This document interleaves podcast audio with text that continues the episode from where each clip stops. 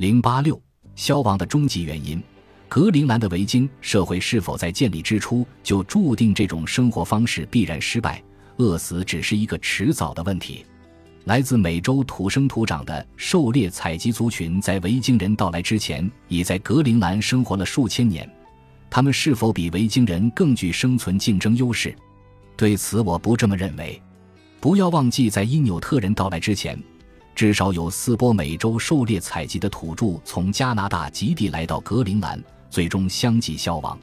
这是因为极地气候的变化，使得大型猎物如驯鹿、海豹和鲸鱼。纷纷迁徙到其他地方，或者定期变换栖息地，而且它们的数量波动也很大。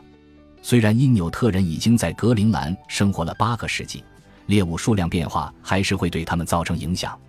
考古学家们发现许多因纽特人的房屋被冰雪冻住，好像时空胶囊，在寒冬活活饿死的全家人的尸体都在雪屋里面。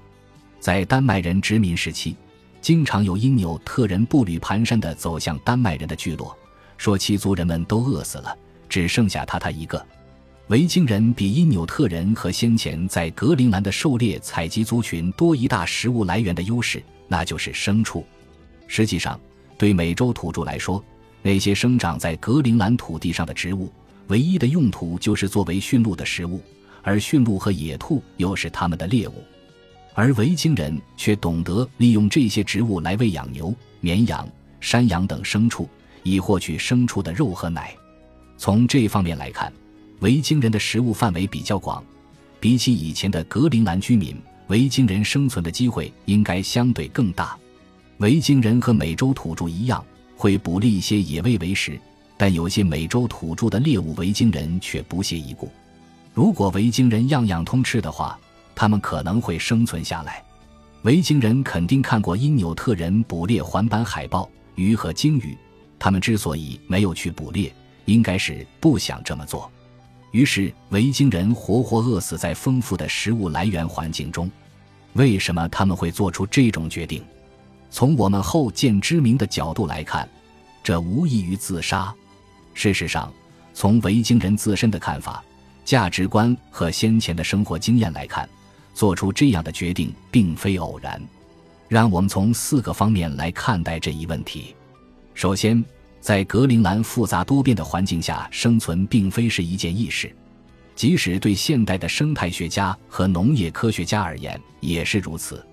维京人在气候相对温和的时期抵达格陵兰，这是他们的幸运，也是一种不幸。他们没有过去几千年内在格陵兰的生存经验。没有经历过一系列寒冷期和温暖期的气候变化，因此无法预测到格陵兰的气候将变得非常寒冷，不适合饲养牲畜。二十世纪，丹麦人重新把牛和绵羊引进格陵兰，由于过度放牧造成土壤侵蚀，于是很快就放弃养牛。现代的格陵兰并非是一个自给自足的社会，它严重依赖于丹麦的援助和来自欧盟国家的捕鱼执照费。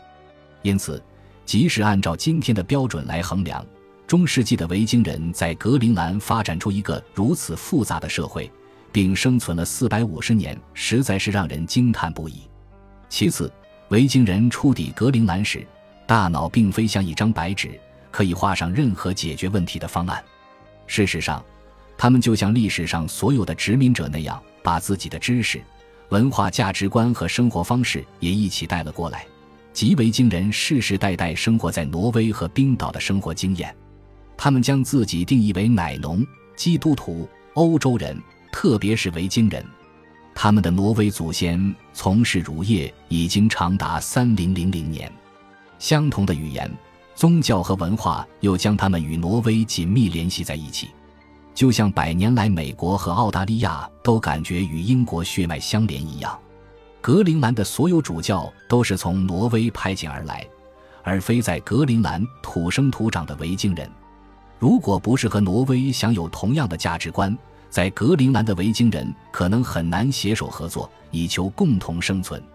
因此，我们可以理解为什么他们在养牛、北部狩猎的和教堂上投入如此多的财力和人力。即使从纯经济角度来看，这么做并不能达到利益最大化。然而，这支社会粘合剂既帮助维京人克服了格陵兰的种种困难，也把维京人推上灭绝之路。这种由文化价值观引发的问题，在历史和现代世界经常出现。如我们先前已经讨论过的蒙大拿社会，当年帮助人们战胜逆境的那套文化价值观，如今已变得不合时宜。我会在第十四章和第十六章详细讨论这一问题。探索社会该如何成功的判断哪些是他们应该保留的核心价值。第三，维京人就像中世纪欧洲的其他基督徒那样，看不起欧洲人以外的异教徒，也缺乏和他们打交道的经验。自一千四百九十二年哥伦布的航海揭开了探险时代的序幕，欧洲人才学会如何以马基雅弗利式的狡诈来利用和剥削土著，尽管他们看不起这些土著。维京人拒绝向因纽特人学习，而且可能还在对方面前表现出他们的仇视心理。后来前往北极探险的许多欧洲人，同样因为轻视或敌视因纽特人，从而困死在北极。著名的例子有：公元1845年，138个英国人组成了一支法兰克林探险队，尽管资金充足、装备齐全。所有人还是在因纽特人居住的加拿大极地地区遭遇不测。那些成功抵达北极的探险家都是善于向因纽特人学习的人，如罗伯特·皮尔里和罗尔德·阿蒙森。最后，在格陵兰的维京社会，权力主要集中在几个首领和神职人员手中。他们拥有大部分的土地，拥有船只，还掌控着与欧洲的贸易。因此，大部分进口物品都是那些彰显身份地位的东西，如权贵家庭用的奢侈品、神职人员的祭服和宝器、教堂用的铜钟和彩绘玻璃等。权贵们拥有的船只大多是去北部狩猎地，以获得价值连城的出口物品，然后与挪威人交换那些奢侈品。首领们过度放牧、饲养大群绵羊的动机主要有两个。首先，羊毛是格陵兰主要的出口商品，可用来和挪威人交易。其次，独立的农民在过度放牧的土地上难以生存，最后不得不迫使成为佃农，跟随在首领身后，成为首领间相互攀比的事物之一。实际上，维京人有很多方法可以改变他们的状况，如多进口一些铁，少进口奢侈品，多派一些船只前往马克兰获取铁和木材。向因纽特人模仿或发明新的造船方式和狩猎技能，但是这些创新会威胁到首领的权利、声望和特权利益。因此，在严格控制、相互依赖的维京社会，首领们不希望看到上述创新成真。